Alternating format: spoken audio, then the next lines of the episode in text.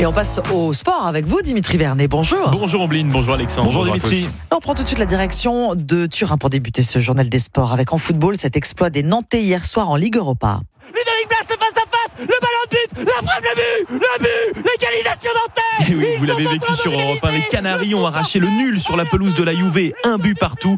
Un score et un match dingue hein, face à l'ogre italien qui permet aux Nantais de rêver d'une qualification pour le prochain tour. Le milieu jaune et vert Samuel Moutoussamy y croit. On était venu ici pour euh, montrer qu'on était des hommes et qu'on était capable de faire quelque chose. C'est ce qu'on a fait. Je pense qu'on va grandir de, de matchs euh, de ce niveau-là.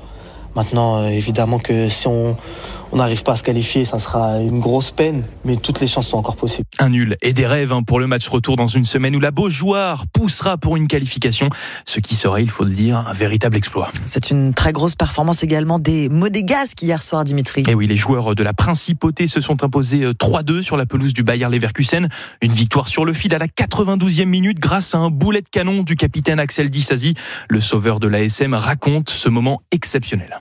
Je me pose vraiment pas de questions, j'essaie juste de cadrer et après à l'arrivée ça fait ce joli but qui me permet de, de l'emporter. Donc euh, c'est tant mieux pour l'équipe. Rien n'est rien n'est joué, il reste encore un match la semaine prochaine.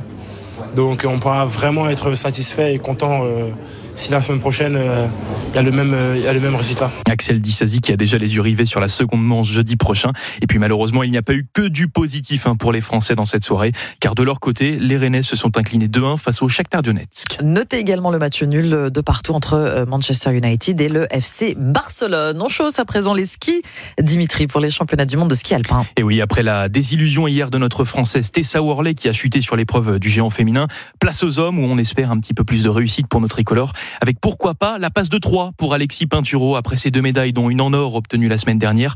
Pintu, en pleine rédemption, va une nouvelle fois tenter de briller dans une discipline où il excelle. Et puis il y a également Mathieu Fèvre, champion du monde en titre, sauf qu'il traverse un hiver très difficile après avoir changé d'équipementier.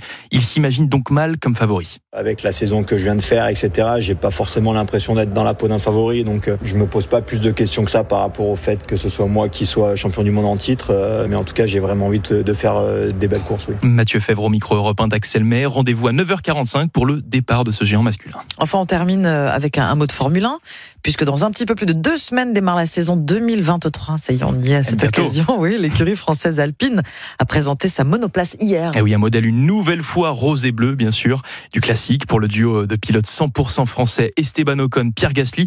Ce dernier, fraîchement arrivé, hein, qui a livré ses premières sensations à bord de la nouvelle monoplace alpine. Dès le premier tour, je me sentis vraiment à l'aise, en confiance, euh, confortable dans la voiture. Après, il va falloir euh, voir un petit peu ce que ça donne pendant les premiers tests euh, de début de saison à Bahreïn. Maintenant, il va falloir bien travailler sur la piste et pour développer cette voiture et aller chercher des, des gros résultats cette année. Pierre Gasly au micro de nos confrères de Canal+. Les tests débuteront le 25 février à Bahreïn avant le premier Grand Prix le 3 mars prochain. Le journal des sports par Dimitri Vernet. Merci beaucoup, Dimitri.